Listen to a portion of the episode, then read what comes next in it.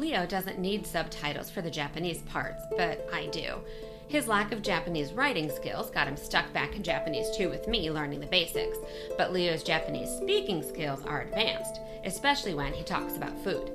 Though, I guess that's a given when you work in your Japanese grandfather's restaurant. Meanwhile, Oji chan talks to Mrs. Matsuda in English, though he doesn't need to, to work on his language skills.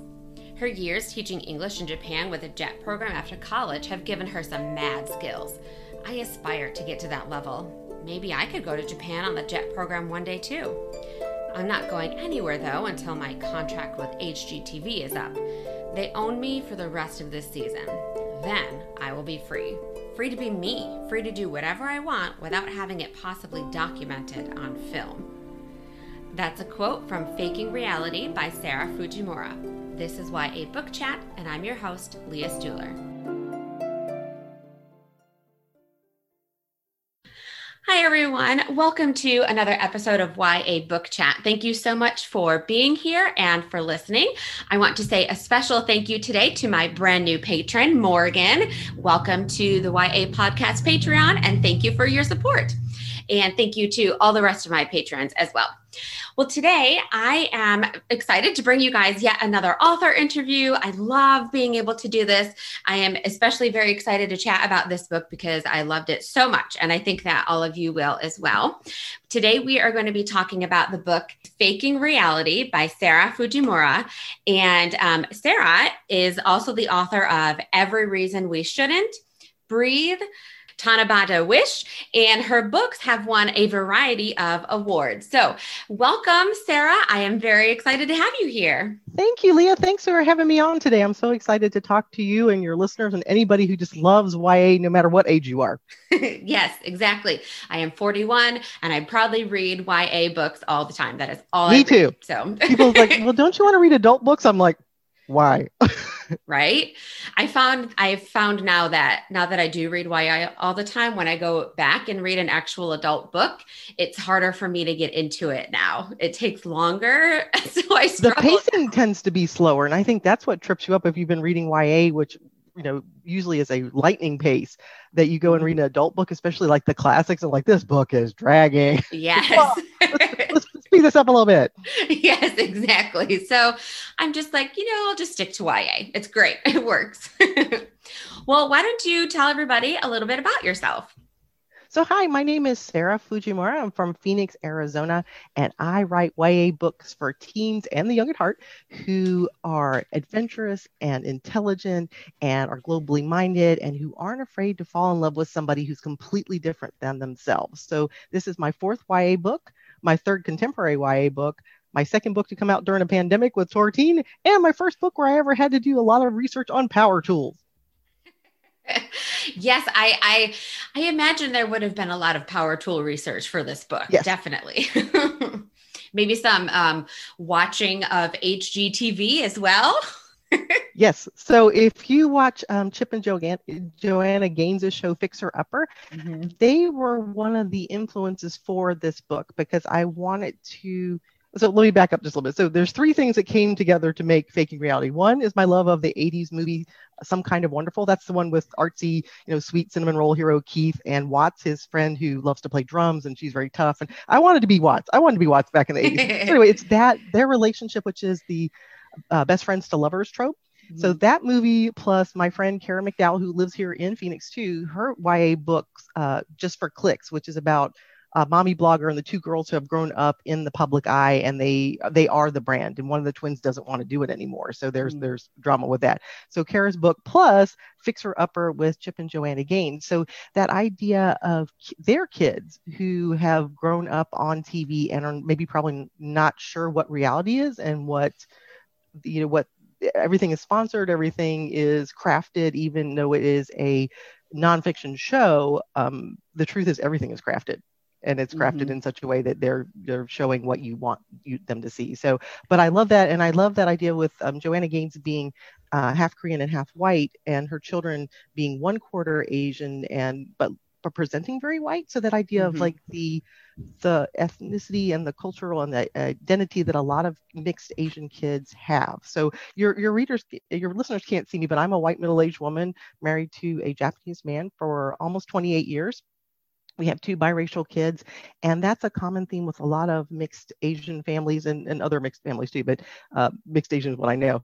That the idea of how do you fit into the bigger world when you're often told that you don't fit in here, you don't fit in there, and you don't fit in over there either. So trying to figure out who you are. So a lot of teens, you know, struggle with identity, and then when you're mm-hmm. multiracial or biracial on top of it, then it just adds another layer. So that's what I wanted to play around with Cody because Cody is one quarter Japanese.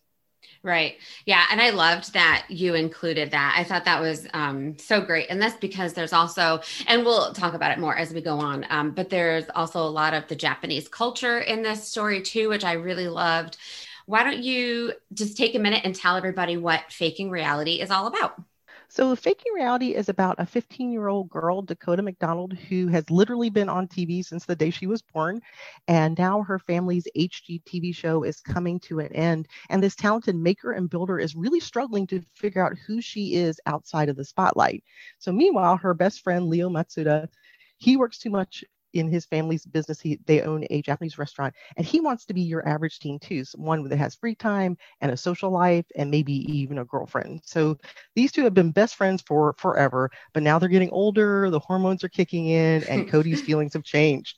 And life is very painful when you fall in love with your best friend, and especially when he's dating somebody else who's a friend of yours. So that that that special kind of pain of pining for somebody, and if you if you tell them you you could ruin it. It could be great, mm-hmm. or you mm-hmm. could ruin. So in my case, um, I actually fell in love with my best friend, and we we are now been married for almost 28 years. But that does not always happen. So, uh, but when life in the friend zone becomes too painful, and you you just can't be quiet anymore, but you know that you're risking more than just uh, j- just uh, an idea of like somebody who you don't have history with um, and they reject you, that's going to be painful. But when you have a huge history and then you can lose your best friend on top of it, that's just another type of, of hurt. So I'm such a mean author. it's very relatable.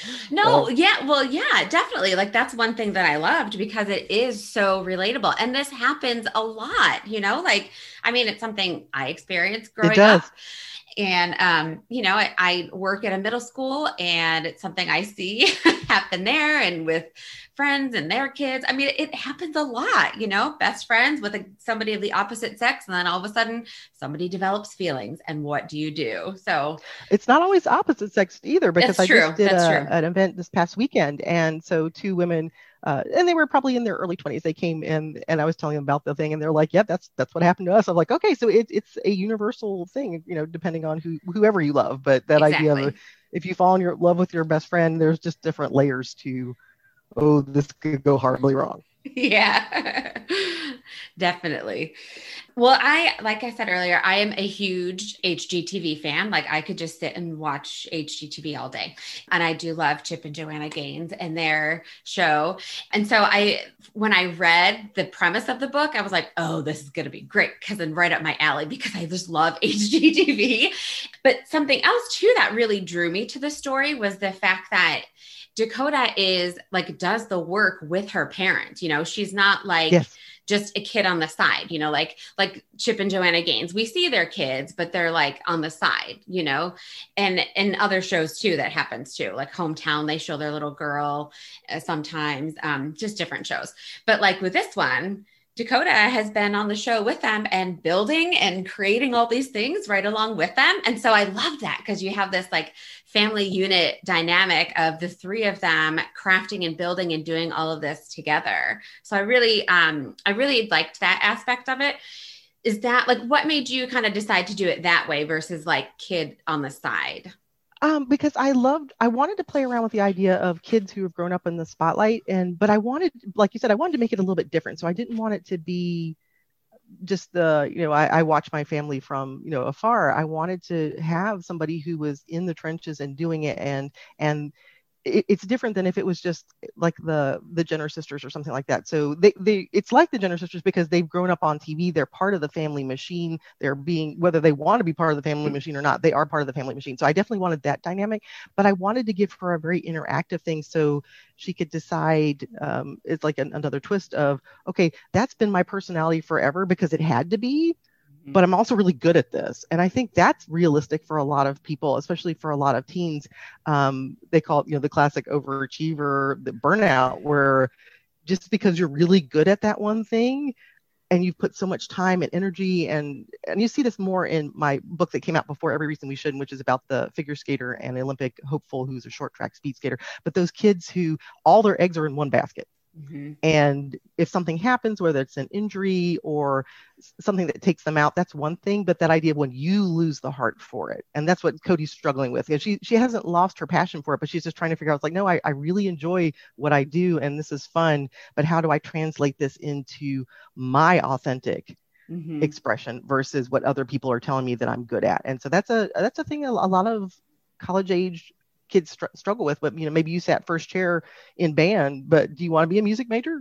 Like, no, right. You even want to play band? Would you ever pick up your instrument again? Even though that was very much your whole identity in high school. I was a band geek, mm-hmm. you know, I was a mm-hmm. flute player. I would play piccolo in the marching band. that was my whole identity. And then I got to I got to uh, college, and I'm like, oh wow, I am not that good. I, I, was good for my hometown. I am not that good, uh, especially you know compared to the, the, music majors. I'm like, okay, um, I'm getting off the bus here. So it's mm-hmm. that idea of like, do I get off the bus or do I sit on the bus a little bit longer? And that's more of the struggle for you know both of the last two books that I've had of kids working in the family business because you do. There's a lot of kids yeah. who work in the family business, small business, especially like restaurants, mm-hmm. and it's it's just I think it's realistic for a lot of teens. Oh yeah. I mean, and when I was growing up and I was in high school, my best friend's parents owned a restaurant. And so she was there all the time. Like I would go to like like Cody does here. I would go to the restaurant all the time and be with her and hang out with her and her family there while they were working at the restaurant. Um so because yeah. you had to, otherwise you wouldn't right. get to see your friend. exactly exactly yeah. i wanted to spend time with her so that's what we did you know until they eventually sold the restaurant but yeah, I mean, especially a restaurant like that is such a big commit. Like you have to be there all the time, you know? And I love, again, you kind of mentioned a little bit earlier about reality TV and how it's not really reality and it is yeah. staged including hgtv so i mm-hmm. love that you showed like the behind the scenes and how um oh shoot what's his name phil is it Phil? Yes, right? Phil the how producer. He, yes, how he like guides the episodes, tells them what to say, and does this and this. Because I think a lot of people don't realize just how staged stuff is. Mm-hmm. You know, like I recently discovered, I don't know if you know this, but I recently w- discovered that um, House Hunters, all those House Hunters shows are totally fake. Like the people going on House Hunters have to actually have a house picked already that they're going to oh, buy. I did not know that, yeah. but I, I, do have something to add to that. So, um, another Phoenix based author who's a friend of mine, Suzanne Young, um, who wrote the program and like the whole program series. She was on House Hunter with her with her husband and kids. Oh, yes, fun. I don't I don't remember which episode it is, but if you go to Suzanne Young's website, it probably tells you which one it I'm was. And I think look. it was they were buying a house here in the Phoenix area. I think that's what it was from the West Coast or something like that. So fun. I'm gonna have to look that up. But yeah, I read that one day and I was like, oh, okay. So it's more staged than I really thought. and, and that just is like, oh, yeah. going behind the scenes at Disneyland. It's like, oh, oh shoot. like, but no, I like the magic. I want to, I want to believe in that everything. It just like you know falls into place. It's like, no, that's not what happens. It doesn't happen like that. So that's why, you know, again, part of what I loved about the book was that you put that behind the scenes stuff in there with the producer and, you know, showing how they want things to be done, even if Cody and her parents don't want it. Well, more Cody, but you know, she doesn't want it to be done a certain way. And he's like very insistent sometimes we have to do it like this, you know, so she's struggling with that. There's a lot of social commentary. So what people don't don't realize sometimes is that you can read my books and they're fun and they're rom-coms and you can if, if, if, that's what you need if you just need to pick me, pick me upper and you just want to laugh and have fun you can read it like that but then if you want to go back and read it a second time and start pulling out all the threads of the social commentary and one of the social commentaries is um, girls being told who they are and what mm-hmm. they are and don't you want to do this and don't you want to be do that and when they push back and say no that's not me. I don't want to do it that way. So both with Dakota and um, her her friend at the very end, who I don't want any spoilers, but uh, a girl who is a pop princess to be that idea of they get they get called you know difficult to work with they're such mm. divas and it's like are they or are they standing up for who they are and what they do? And so just again like picking out the little threads of like mm-hmm. who's telling this story? And it's it is resonating now with you know simone biles and what's going on with the olympic community with the gymnasts. Yep. it's like this is my story and i'm going to tell the story not my coaches not the olympic team. I'm going to tell my own story yeah, exactly. And that's how it should be, you know? Mm-hmm. Um, girls, young girls especially, need to be able to stand up for themselves and tell their story and not let other people dictate who they are and where they're going and what happens. You know, they need to have a say in it too. So this one goes all out to all the girls who were considered bossy. Like, no, they're not. They're a leader. That's right. I fully agree with that. So we talked a little bit, mentioned that the Japanese culture in this story. Oh my goodness, I I loved it. First of all, I am going to say. Um, this book made me really hungry. Like all, yes, I, am good. Oh I my, my job well then. Oh my goodness, all the Japanese food. I literally, as I was reading it, I was literally like, especially the, is it yasoba noodles? The yakisoba. Mm-hmm. Thank you, yakisoba. I was literally like googling okay, where can I get yakisoba noodles in my city? Like what, what Japanese restaurant can I go to? And then I asked, um, I have a, my sons both each have uh, friends who are Japanese and we got together and went swimming and we were with their mothers and I asked both of their mothers, okay, so I need you to tell me now where the good Japanese food is in the city because I just read this book and now I have to try these foods.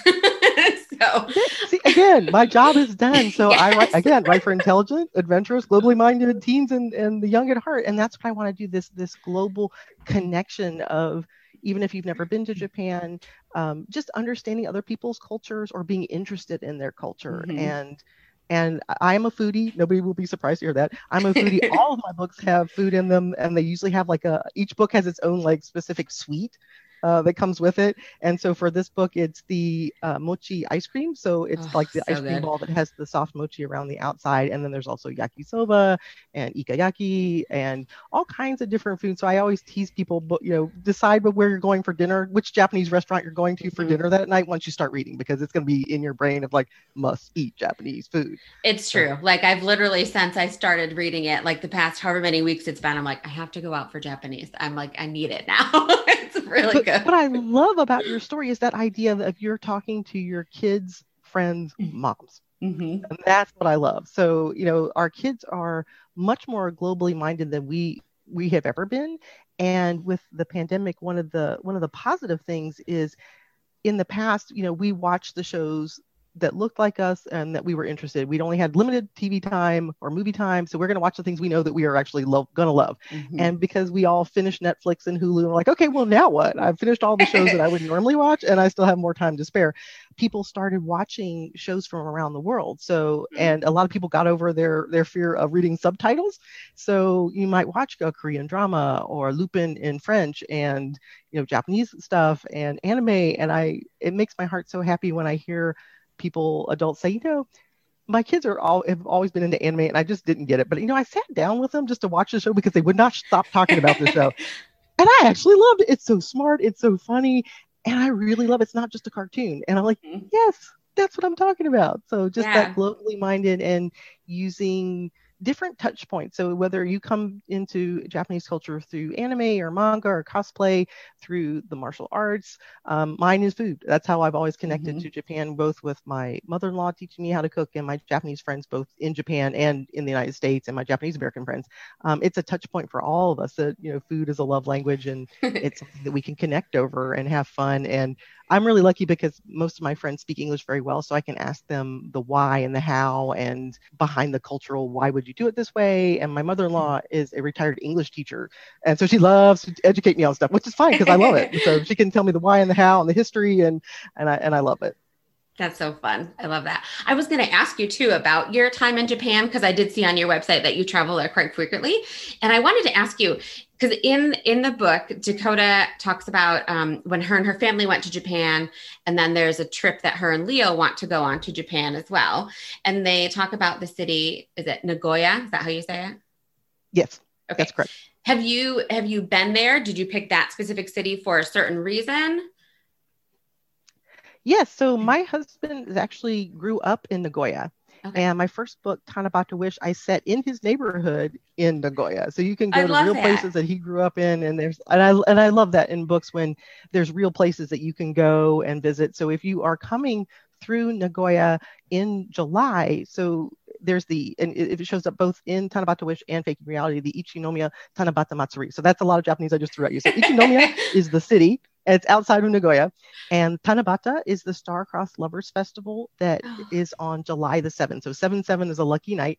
And the Japanese do it by our regular calendar. The Koreans and the Chinese, because it actually came out came out of China. It came with okay. Buddhism across the the Asian countries. It came out of China. So the, the Chinese and the Koreans celebrate it with the lunar calendar. So it's usually somewhere in August. But it's the two star-crossed lovers who only get to meet once a year. And that's the oh. kind of the theme for Tanabata Wish that you shouldn't have found each other. Um, and Matsuri means festival. So there is a big festival. And even though Tanabata is in early July, it's usually at the end of, near the end of July, just because Japanese kids go to school until they don't get out for summer break until mid July. So they, okay. they wait and they do the festivals on the, on the weekends a little bit later. But that is a real festival. So if you're coming through Japan, you're coming through Nagoya and it's near the end of July, look for the Ichinomiya Tanabata Matsuri. It's very famous, and all the things that you see in Tanabata Wish came from my research when I was there, and then I pulled that over into faking reality. So the the people make yaki uh, yakisoba and the the squid on the stick. Uh, I have not tried mm. squid on the stick because I'm not a huge squid fan, but. I, I, have pictures of the squid on the stick, and so I try to like pull real things that you would see, um, and so that's fun. But coming back to your original question, I go to Japan every summer except for the, the past two years because mm-hmm. of COVID. I've been doing that with my kids since they were four and six, and now they're 23 and almost 21. So we spend about a month every summer in Japan. His parents don't live in Nagoya anymore. They live out in the countryside in Gifu Prefecture. So that's rice paddies and mountains and greenery. And, and Phoenix kids are like, what is this? and there's rain, lots of rain. So we, we've been doing that for a long time. And we live with my in laws and we live a Japanese lifestyle and we do a lot of traveling. And then when my husband comes for part of the the vacation, we go and make all kinds of like little side trips. So things we we've done like the big things that a lot of American tourists would do. So I love mm-hmm. to go to Kyoto and Osaka and Tokyo and all the different things that a lot of people do. But because my husband can drive and and translate for us, because our uh, we all we were all studying both Japanese and English, um, but we are not at my husband's level of being bilingual yet. We're working on it, uh, but he can help us with like the little things, so we can do off the beaten path. So my favorite probably our family's favorite trip that we've ever done in Japan is going to Bunny Island. So if you've been on YouTube, it, it's really it, there's a little tiny island in Japan that all the bunnies are like all over the island. Because what happened? Oh it gosh. used to be a munitions factory during the war, and they had like a little small school and the school had two little bunnies. Well, and you know what bunnies do. And when they left the island, because it's a tiny island, they were like, "Well, just let the bunnies free." Uh-huh. Okay, there are bunnies everywhere. So if you see the YouTube video where like you shake the little thing, the lady's like kind of like jogging down the street, and there's this herd of rabbits coming after. That's a true thing. So beautiful water, beautiful land, and of course you get to feed the rabbits and.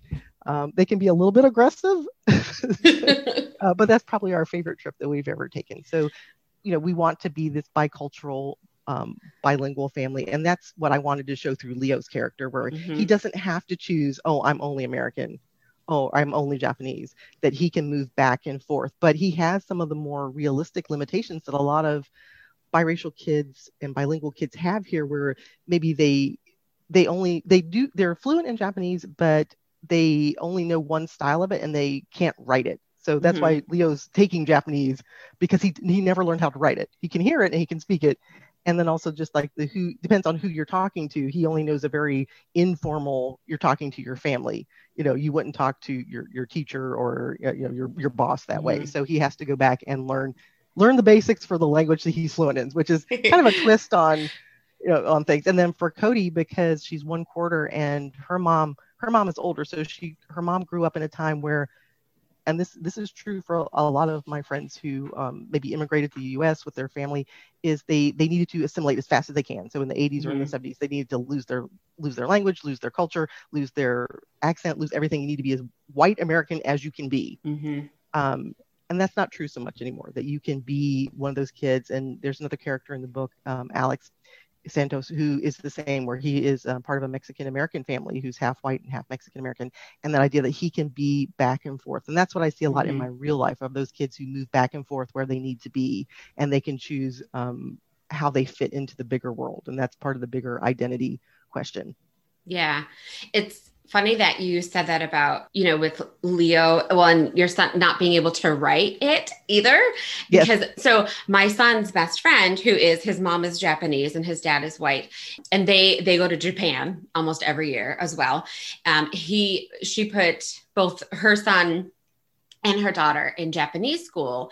And we just had this conversation the other day where I had asked her how it was going because when we were together, he was speaking a little bit of Japanese with her. And that's exactly what she said to me was, well, he's been doing really well with speaking it, but he can't write it. Like he's just struggling and he can't oh, write I, it. I still feel for these kids because my kids did Japanese Saturday school too. And mm-hmm. they absolutely hated it. Absolutely. Hate, we only lasted like a couple years because what they don't understand is there is a lot.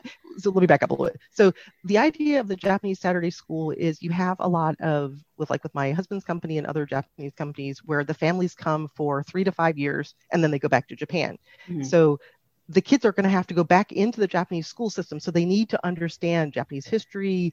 They're even doing math in Japanese. They're doing like written kind of stuff, especially at the higher levels. So that way they can transfer back into the Japanese school system and not be completely lost. So that's a little bit different from the past where like we moved to America and now it's an ESL program and we need to learn as fast as we can and forget about the rest of the stuff. So that's yeah. a totally different kind of idea.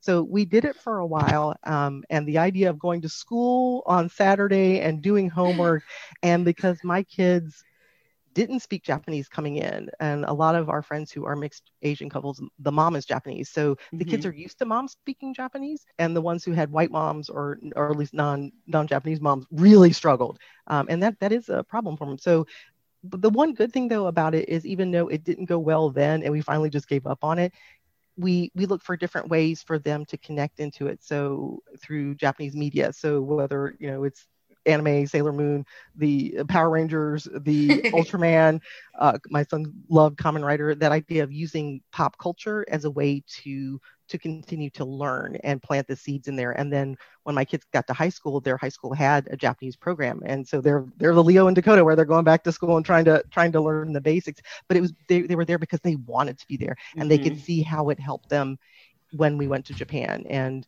when we traveled and getting over your, your, fear of speaking. So they're actually ahead of me, even though I've been technically studying Japanese longer. So uh, where do where do I start as young as you can? Because the older you get, yeah. the harder it is.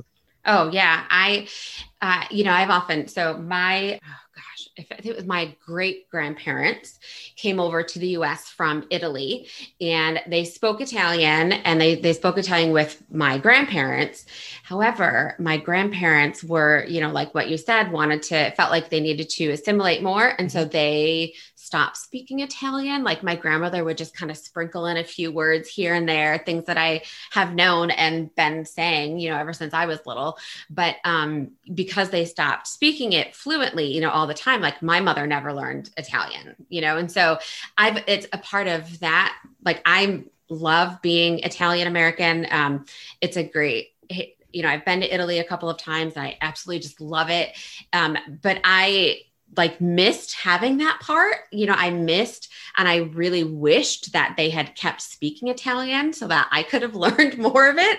Uh, I have taught myself a little bit. I taught myself some um, to get us by when we traveled and we went there, which is really helpful. I felt so proud of myself when I was able to like have a conversation with somebody. Yeah. It was great. you know, I loved it. And I've tried to, you know, teach myself more uh, even still, but it's like you said, you know, it's hard as an adult it's harder to learn it. And it's also like, I don't really know anybody here who speaks yeah, Italian fluently. And, and so I, I don't like, have anybody. I would probably do better with Japanese because I because both of my sons, their best friends, are Japanese and their moms speak Japanese fluently. Mm-hmm. but you know, like I don't have anybody like that who's Italian. So yeah, I just you know, I end up losing it and not remembering it. But so it's actually better to be immersed in it where you have like no choice. You have no choice. It's mm-hmm. like, well, I don't know. Am I conjugating it right? It's like, so I, I speak caveman Japanese, but I can get out, shop. I can find the toilet. I can find food. Mm-hmm. I can take public transportation. I'm okay. I'm just not articulate and I look kind of silly, but it's, it's all right. It's, it's okay. so because you're Italian, um, have you read Breathe yet? So have you read my I historical fiction? So Breathe is set in 1918 Philadelphia against the Spanish flu pandemic. It came out in 2018, and who knew that two years later that we oh, would all man. become experts in pandemic living, right? But it's an upstairs downstairs romance. So if you like Downton Abbey or The Greatest Showman, mm-hmm. uh, we have our girl who is a debutante who's in this gilded cage, and she wants to be a surgeon in a time when most girls didn't even go to college, and she falls in love with their chauffeur, who is an Italian American boy Yay. who wants to go to medical school also. So it's that push and pull between the two of them where because he's a man he can do things that she can't mm-hmm. but she's also wealthy and she's white and she's waspy so she can do things that he can't so there's that push and pull but also what you're talking about of sort of what went with your your grandparents of leaving leaving the the Italian experience behind and yet it's still part of your life. And so mm-hmm. for Marco in this thing where he has this persona and this is what I kind of see a little bit more more with my my husband's generation of you have your your person who you are at home and then you have your person who's out facing so mm-hmm. marco is is trying to be as just as waspy as he can when he's out in the real world but when he when he takes uh, virginia into little italy in the ninth street market in philadelphia he goes full Italian, full Italian, and it just all comes out. And that's my mom. So my mom, I'm also my mom is from Scotland, and most of the time she speaks with a you know pretty American accent or maybe a little bit of British tinge. But if you get her around her Scottish friends, like who are you? Oh my gosh. it just it just all comes out. But it's beautiful. And you know, she's mm-hmm. having tea with her British friends and her Scottish friends, and you know, it sounds like we're on a set of Outlander.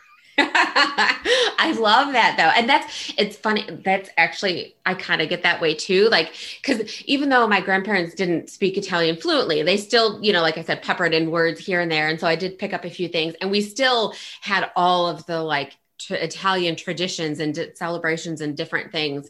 Um, so there was still that huge aspect of Italian culture, which was great, and I love it. And um, I kind of get the same way, like when I've gone to Little Italy, or I'll be watching something. We well, actually, uh, what was that new that new kids movie that Luca? Oh my gosh. I was like in my element. it's so cute and it takes place in italy. And so oh. i was in my element watching that movie and like saying all the stuff in italian. My kids were like mom what? and we have uh, a book series by Tomie dePaola called Strega Nona. Uh-huh. And yep. Strega Nona is Italian. And so I read it and I read the Italian words like in it, you know, Italian with the accent and everything. so you just you can't help it, you know, when you're you're part of it and you're proud of your nationality. So I love, yeah, I just so loved that aspect of this book that the Japanese culture was celebrated in such a way. I did want to ask you, did you any of the Japanese language that you used in the book was it stuff that you knew or did you have to kind of look up some of that?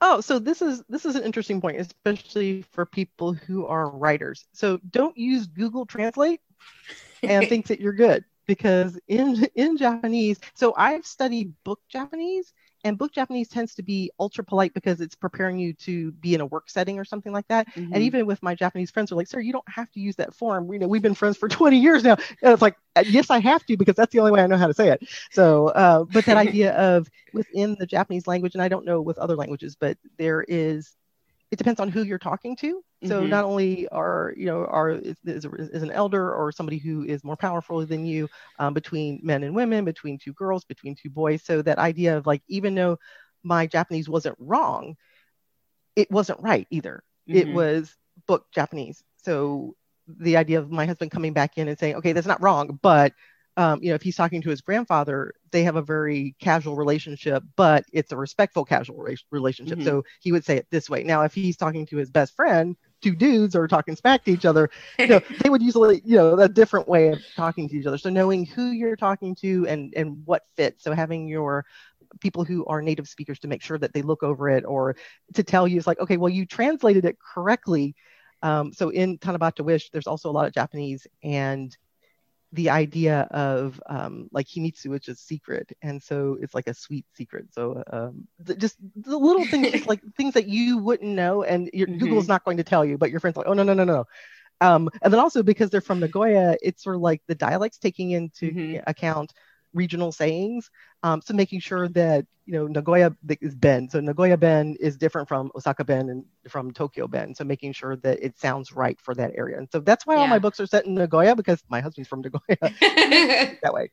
It makes it so much easier for sure. Yeah. yeah, and I know that there are there are other languages like that. Like I remember learning Spanish in school and being like, this is confusing. Like I actually, I mean, I picked, I was able to pick it up, but just, but yeah, the differences between formal and informal and um, yeah, so it just, it does oh, get tricky. Oh, so I have a lot of Mexican American friends, and so they were talking about their kids trying to learn, or they were trying to learn, you know, Spanish so that they could speak to their grandparents, It's like sort of like you, mm-hmm. except they they learned the uh, Spanish Spa- Spanish, Spain Spanish versus Mexican Spanish, which is uh, two ah. totally different things. And so they said, like, and my abuela just laughed and laughed and laughed because she's like, what are you saying? I don't know. Even if it's correct, about. if it's fluent, it's still wrong. So yep. and it's even it's even like that in Italy too, because my on my mom's side, my grandfather's family was from Naples, which is like further up north, but my grandmother's family was from Sicily. You have to rephrase so, because that's where Marco's family is from, is from Naples. yep. So it's like, you know, you have the Nap- Napoli and northern Italy, and then Sicilian is totally different. So it's like uh-huh. totally uh-huh. different dialects, but I definitely want to rebreathe because I like clanism kind of thing too, because mm-hmm. and that's in breathe also of like, oh, you know, we we the Oreos, we're from Nep- Napoli, so mm-hmm. and you know they're from Sicily, and they think they're better than us. It's like you're still from Italy, but it's then totally idea that, that that that comes across too, and yeah. and all the little little things. I will say one moment of half Sicilian pride here. Um, Sicilians are the ones who make cannolis, so there you go. Better dessert. No, I'm just kidding. I love all Italian food and desserts, really. Who am I kidding? So, one of the themes that I noticed in the book that I kind of wanted to ask you about too was that just this theme of how important their family is. Like, because you can see it with both the Matsudas and the McDonald's, um, with how their family, how important their families are, you know, within their own families to each other. Mm-hmm. But then them together too. Like they have Matsuda Mondays, which I love, where their families get together and they spend all this time together. Um, so I wanted to ask you about, you know, why including that family dynamic and that theme was kind of so important to you? Because family is important to me, and also, if you read a lot of YA, there's a lot of a lot of orphans in YA, and sometimes you need it because you need it for the plot point. But the things that make me roll my eyes are the number of YA books that have parents who are just checked out, clueless, don't notice anything. And I know that's partially fantasy because a lot of teenagers have. Mm-hmm um, parents who you know in their business 24 7 and they really wish they were a little bit more clueless and not you know, you know keeping accountability. But i you know i write i write realistic ya and not everybody has a perfect childhood. I have definitely mm-hmm. have teens in my life who don't have somebody who to care for them or they're the adult in the in the family. But most of the kids in my that are in my periphery are ones that have at least one parent. And it doesn't have to be their biological parent. It might be a foster parent might be a grandparent. They have one adult in their life who has a hand on them and, and mm-hmm. will you know help them up and keep them going and cheerlead for them but at the same time will bust their butt if they mess up and just to keep them accountable and even though it, it might hurt at the time, a lot of you know adults are like, "Yep, no, I need that one person just told it to me straight, it busted my chops." But you know, yeah. I needed I needed to do that. So I, I, love to play around. It doesn't have to be the leave it to Beaver definition of of family, but that mm-hmm. idea that there are adults in your life. And I love playing with grandparents. And so I have both Leo's grandfather, who they call Oji-chan, which is like grandpa, and because uh, because Cody's parents had her very late in life, all her grandparents are gone, and so she mm-hmm. doesn't have somebody of that generation. And so Oji-chan calls her, her his bonus granddaughter, and he treats her just like one of the other kids. And she has somebody to look after her and understand her, even though they're not you know, biologically related. But I wanted to create families that look realistic, and then also the the power of families and mm-hmm. understanding mm-hmm. that both of these kids are in the business and they're part of the machine for good or for bad, they're part of the machine. Mm-hmm. And so they understand each other where they don't have maybe Leo doesn't have time for a whole lot of relationships outside of the business. And for Cody, it's a time issue, but it's also a trust issue that she has a very small, though she has a lot of superficial kind of friends, there are a very small amount of people around her who she really trusts because she's been hurt so many times. And I think mm-hmm.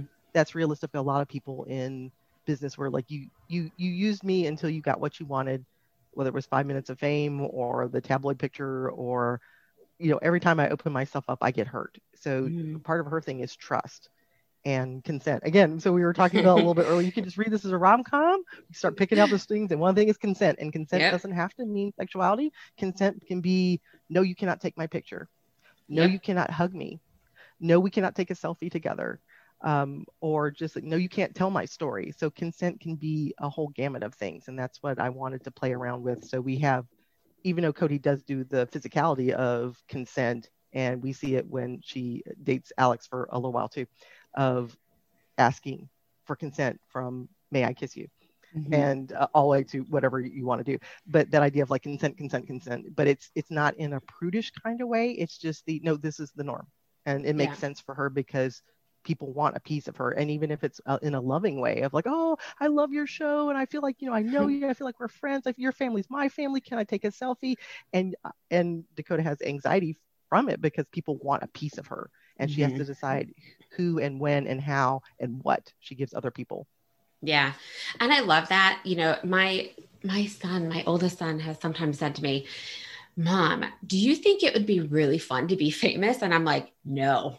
And I immediately say no. And he, you know, he's like, Well, why? And then I explained to him, you know, like what you're saying, people just want to be around you all the time. They want to take pictures, they want to talk, they think that they know you, even though they don't really know you, you know. Um, so it's, I, I don't even want to be like in that position at all. You know, I can't even imagine what that would be like. Just, you know, listening to, I listened to um, Harry, Prince Harry, talk about you know, in an interview that he did talking about how just in LA where they were living down the street from um, Orlando Bloom and Katy Perry, uh-huh. and and how oh, like Legolas, I love the Lord I, of the Rings. Like, yes, please. yes, but he talked about how like Orlando Bloom would text him and say, Hey, there's a photographer down the street. Just so you know, he's across the street because they live next door to each other. And he's like, mm-hmm. and he's, you know, in the back of this van, just FYI, like waiting for us to come out. You know, like yeah. I can't even imagine that. But yeah, I mean, that's what Dakota's life is. That's what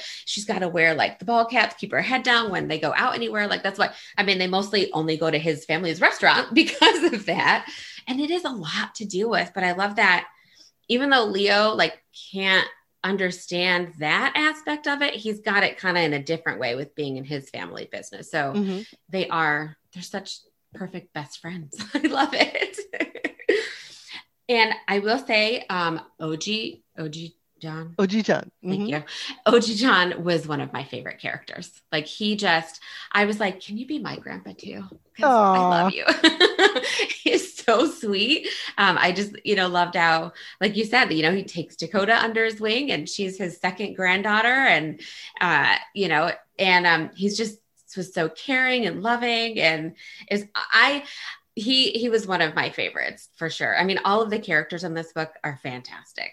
I love I, I love playing with that dynamic. So you see the reverse in Tanabata Wish, only it's Ryohei and Ryohei is uh, biracial Japanese and white, and he goes to Japan every summer to stay with his grandparents. So real life, um, but he it's his, the relationship that he has with his grandmother. Both both mm. of his mm. grandparents, but his grandfather's passed away, and so it's his relationship with his grandmother. And so even though they are totally different um, they need each other. And I love to see that when, when grandparents and, and grandkids have a special relationship or have a special bond. And you don't always have to agree, and there can be some push and pull, but mm-hmm. at the same time, they can be your strongest advocate and cheerleader, and maybe in ways that your parents aren't or mm-hmm. can't see it, or they're still unpacking their own you know, issues that they have.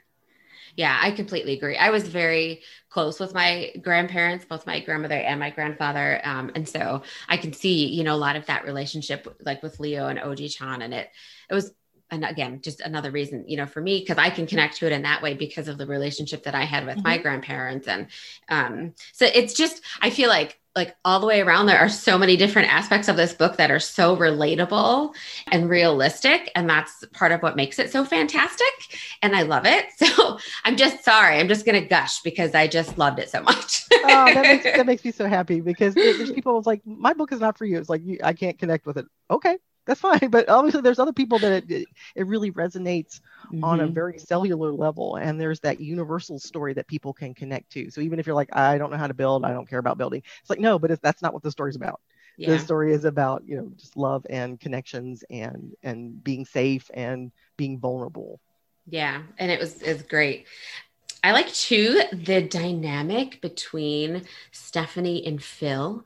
How like Phil is the like pushy, strong, we have to do it this way kind of. And Stephanie is on the other side, like she's more on Dakota's side and, you know, sees, tries to see things more from her perspective too. So I loved that give and take between the characters. So, you know, we have that and there's all these different relationships within like each family unit. And then obviously Dakota and Leo, how they are with Leo's sisters as well, who are fantastic in and of themselves. Um, so, what was it like for you, like creating these characters and their relationships? And I was actually kind of curious too if any of them were based off of people in your own life. Not really. The only character, so usually I'm a story collector, so I'm the person who has their headphones on at Starbucks and she's really eavesdropping on your conversation if it's really interesting, just pretending notes. Um, I love to people watch. I love to collect stories that I, you know, people tell me or I see or I read, and I don't I don't repeat those stories, but I pull strings of them and then I weave them together and put them in my own lens of, of my characters. Mm. So um, there's not there's not anybody that they're based on real people for, with a couple exceptions. So within Faking Reality, the character of Stephanie, who is the talent coordinator for the show, is actually based on a real person, and she helped me with the book. So her name is Sarah Van Acker, and Sarah has been working in production, TV production, especially realistic um, unscripted TV for for a very long time in various different roles. But one of her roles was Stephanie's role, where she's working with the talent, and so the, you know the show is saying we want this, this, and this, and the and the you know, people who are filming are like we don't want this, we don't want the stars are saying like I don't want this, like okay, no, okay, we're gonna just get we're gonna make we're gonna find a happy medium. Mm-hmm. I'm gonna be an advocate for you. I'm gonna be an advocate for them, so I get paid by them. But she has their their best interest in mind. And so it is based a little bit on on Sarah's life and what she was doing and being that in between person.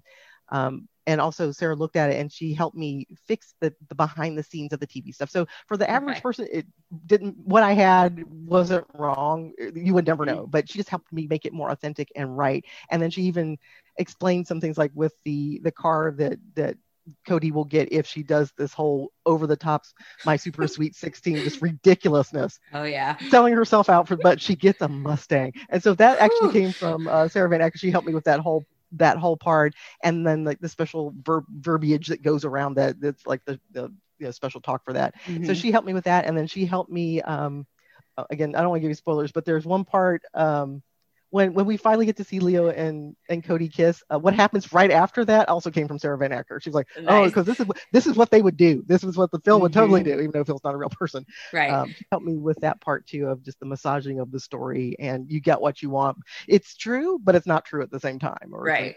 Advanced version or a warped version of what you get. So she's true. And then the only other character that I've done that that I've made that's sort of based on reality is in my last book um, Every Reason We Shouldn't, which is about the washed up figure skater and the boy who comes into her family's rink who wants to be the next Apolo Ohno. And so hmm. that's the only book I had the the love interest first, and it's told from Olivia's point of view. But I had Jonah's character first, and he is very much influenced by Apolo Ohno, okay. the short track speed skater, mm-hmm. well decorated Olympian. Yes, he and is. his and and Apolo Ohno is half Japanese, half white. So his his mom is white and his dad is Japanese. So I'm like, yay! Um, but Apolo he wrote his, his autobiography about when he was about 15 years old and he had a lot of raw talent. He was winning a lot and they're like okay we're going to start training you for the olympics. So he moved up a level to with the big boys and the big boys were handing mm-hmm. his butt to him every single day. And he's like okay maybe i don't want to do this anymore. This is really hard.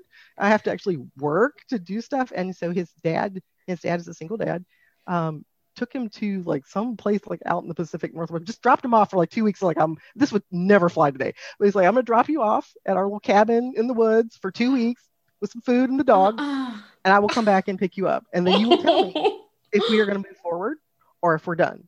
But we're not gonna do it halfway. We're either gonna do it, we're not gonna do it. But you, you I'll come back in two weeks and pick you up, and you'll tell me what we're gonna do. That would never fly today. But no, um, he writes about that whole time, and that was so fascinating to me that I pulled a lot of strings out of that story and mm-hmm. wove them into Jonah. So people are like, really would he try would he train that hard it's like yeah no he did yeah is he why does he have such a weird issue with foods like that diet came right out of Apolo Ohno's book. The, the, the, brown rice and the salmon and the all the hard boiled eggs that boy eats comes right out of uh, out of the, uh, the biography. So um, that's the only other book that was really based on like a real person. It just mm-hmm. had my lens on some of the stories that came out of, of their life. Yeah. And side note, I really don't think people realize how hard Olympic athletes train and what they do. Like it's insane. It's insane. There, there's a show on HBO, and it came out last summer, uh, but it's it's on there right now. It's called The Weight of Gold, and so trigger warning is about suicide and and mm-hmm. depression and and ideation of uh, suicide. So just if that's not for you, don't watch it.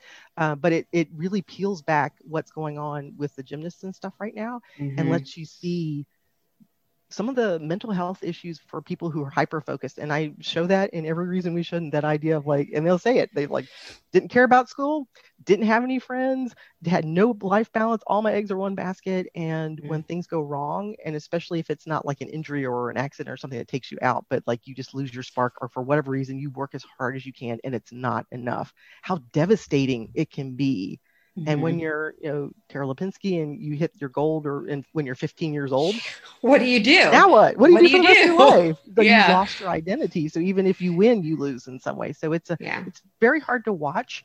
Um, Michael Phelps, who, who lives here in Phoenix, um, mm-hmm. he's in there, and there's some bobsledders and some skaters. Sasha Cohen's in there.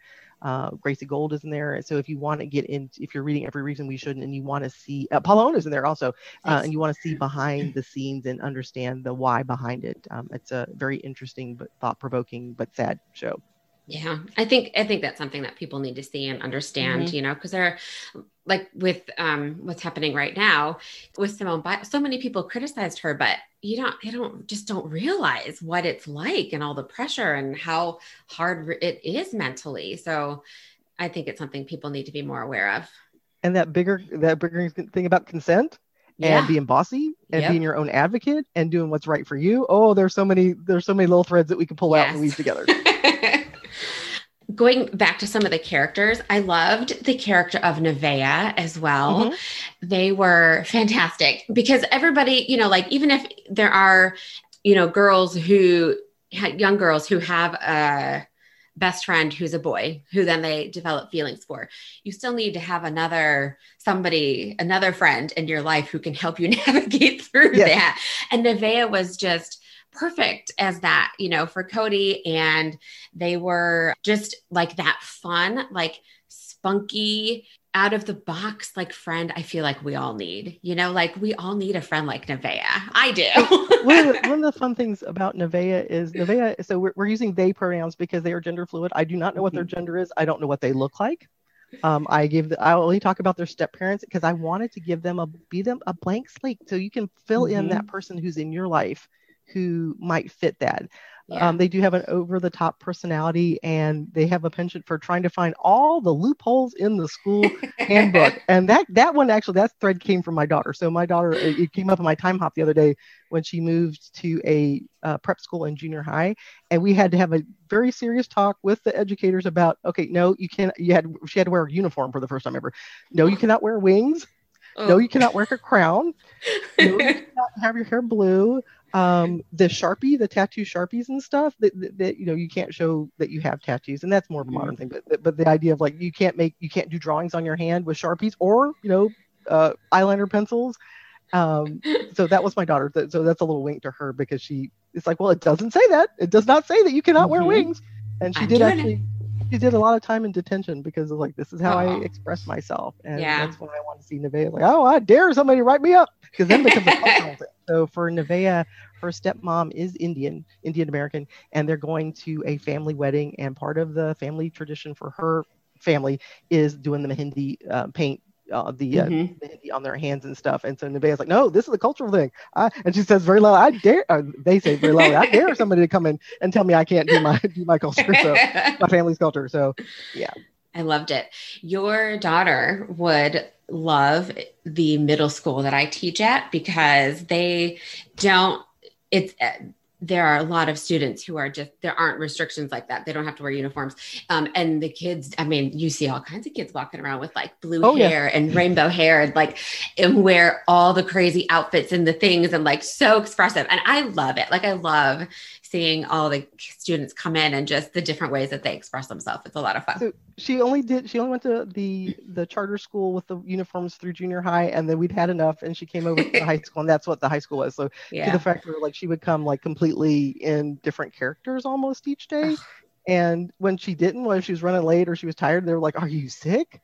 You know you're not dressed you, know, you don't have a thing. You don't have a thing going today. So Oh, I love that. I love that. Your daughter sounds very fun and creative and expressive. She's, she's an artist, and and the, that idea of like it, you could be an artist in many different ways, and that's what I was mm-hmm. experimenting with Cody. That idea of everything she does has an artistic flair, and it doesn't have yes. to be you know in your face, but she can't not do it that way. So that's no. I yeah, and I can't follow directions. Like, no, the, her art teacher said, no, yes. you're the people who make the big things happen because you can't follow directions. You mm-hmm. have to mm-hmm. put your own unique stamp and artistic style on everything you do, and that's a good thing, even mm-hmm. though if you get told that you know you get back in the box get back in the box and do it the way i told you to do it so.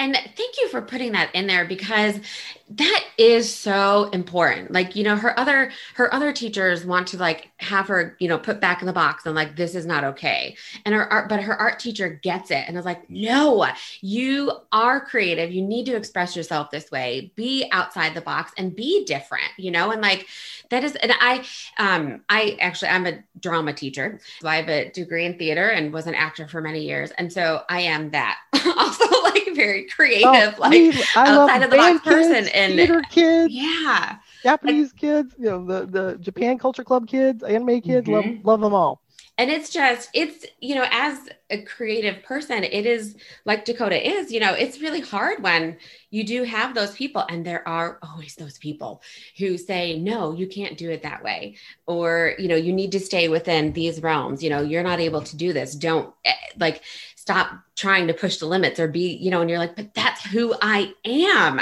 you know so like I loved that you put that in there with her art teacher, just encouraging her like that to be herself and push and stay outside of the box and not be stuck in there like everybody wants her to be. But again, be who she wants to be.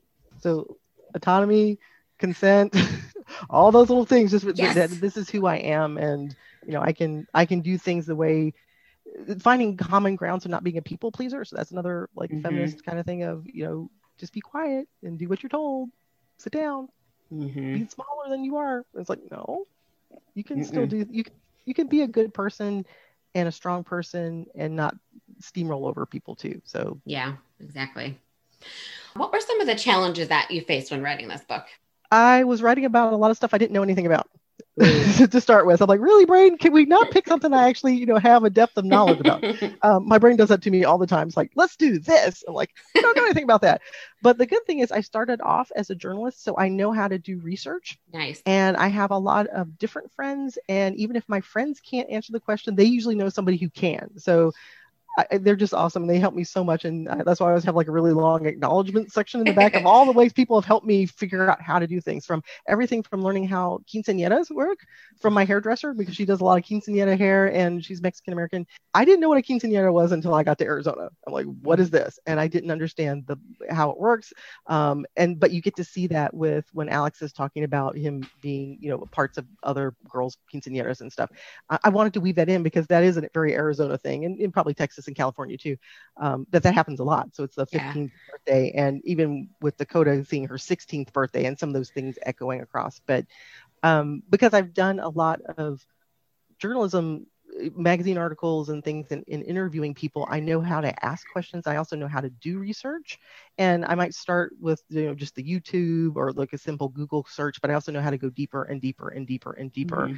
and I'm lucky with the people who know how to do power tools. It's a, a, friend of mine, and if she didn't know what the answer was, she could ask her dad because her dad knew what the answer was, and she knew what most of the answer. Or she could like, let me let me check with my dad. I think this is right, but let me check with him.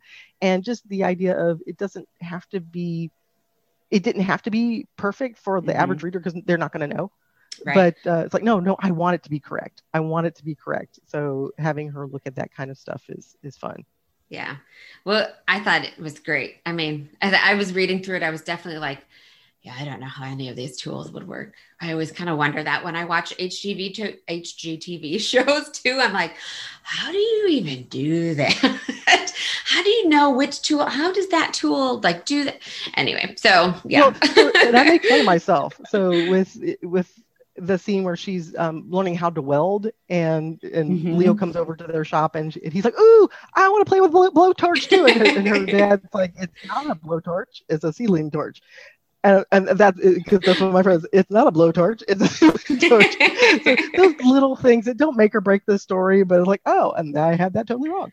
Um, I can I can laugh at myself about it and, and, change things, or or that's how I explain to the reader what it is. Yeah.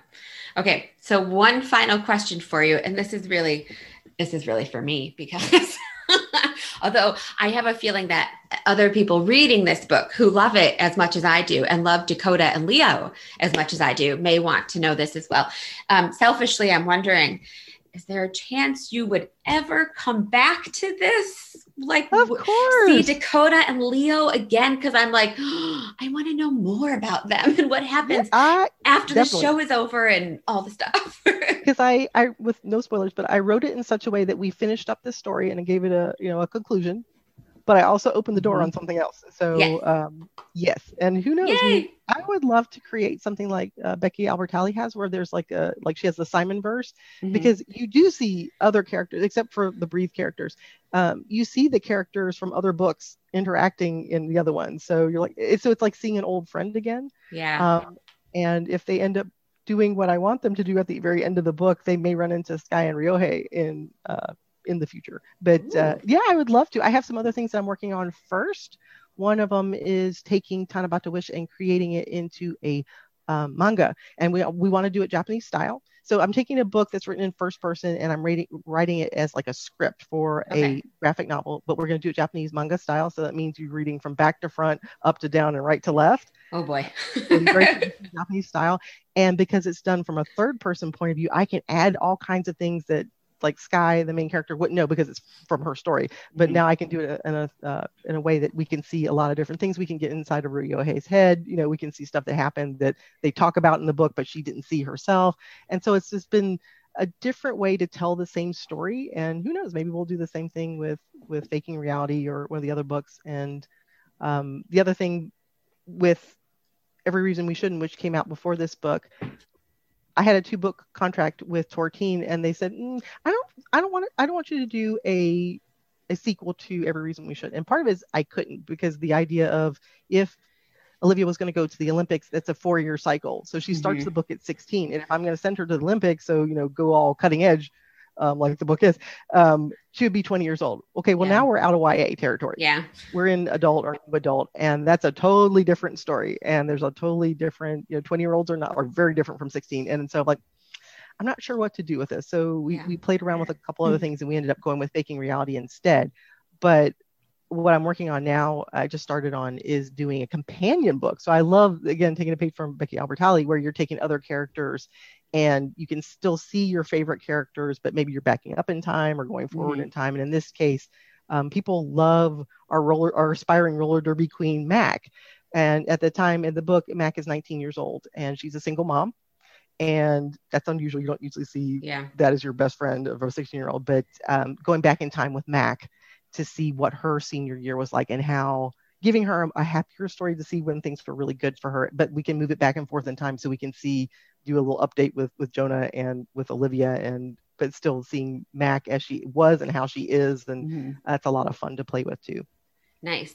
Well, good. I'm I'm excited. And the, as you as you've been talking throughout the interview about all of your other books, now I'm like, now I have to go back and read all of these other ones too because they totally each one of them sounds like up my alley and oh, other things that I would enjoy. I so yeah.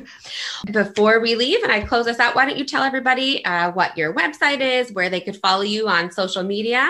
Sure. So it's Sara Fujimura. So S A R A F as in Frank U J I M U R A.com. And then I'm on all the socials uh, Facebook and Twitter and Instagram with that same moniker just because it makes it easier. And I people always ask me, like, so is that like your, because it's romance, is that your romance writer name? No, that's my real name because I, I, I, don't think I could keep up with, like, okay, when I'm writing this, my name is that. My, it's like, no, I, I would be confused. It's like, no, I'm just going to go. And that's also why I write my name in Japanese in the books because I don't, I can't come up with a, a second like signature that's not my legal signature. So I'm like, I'm going to write it in Japanese and then it's special.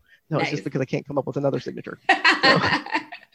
I um so I'm uh, an editor for a blog and we have one of our contributing writers she is also like an adult romance novelist and she uses a different name and so like I always get confused because she'll write like the name she has on Facebook is one thing and like in our in our blog group on Facebook and then the name she has on our website is a whole nother and I oh I'm always like I always have to ask the editor, Tiffany, which one's her real name? Because I cannot remember for the life of me. like, which is her real name and which is her writing name, her pen name.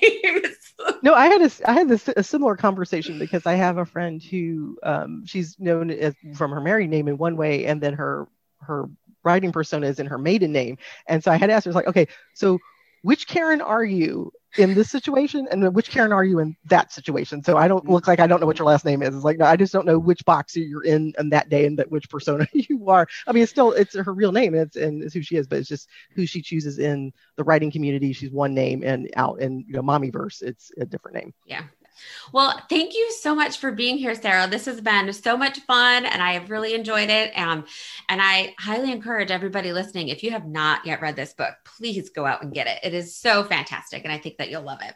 Thank you so much, Leah. I really enjoyed talking with you today and, and I hope I wish you guys the best. Thank you. And I will put links to Sara's website and social media and a link as well to purchase Faking Reality in the show notes for today. All right. Well, thank you everybody so much for listening, and we will chat again soon. Today's episode featured the book Faking Reality by Sara Fujimura. I'd like to say a special thank you to Sara for coming on the podcast and chatting with me today. I'd also like to say a special thank you to Anna and Tor Teen for giving me the opportunity to interview Sara. Be sure to follow YA Book Chat on Instagram and don't forget to like and subscribe wherever you get your podcasts so you get your episodes as soon as they are available. And have you checked out the YA Book Chat Patreon yet? There are so many fantastic perks. Be sure to check the show notes today for more info. YA Book Chat was created, is edited, and hosted by me, Leah Stuhler.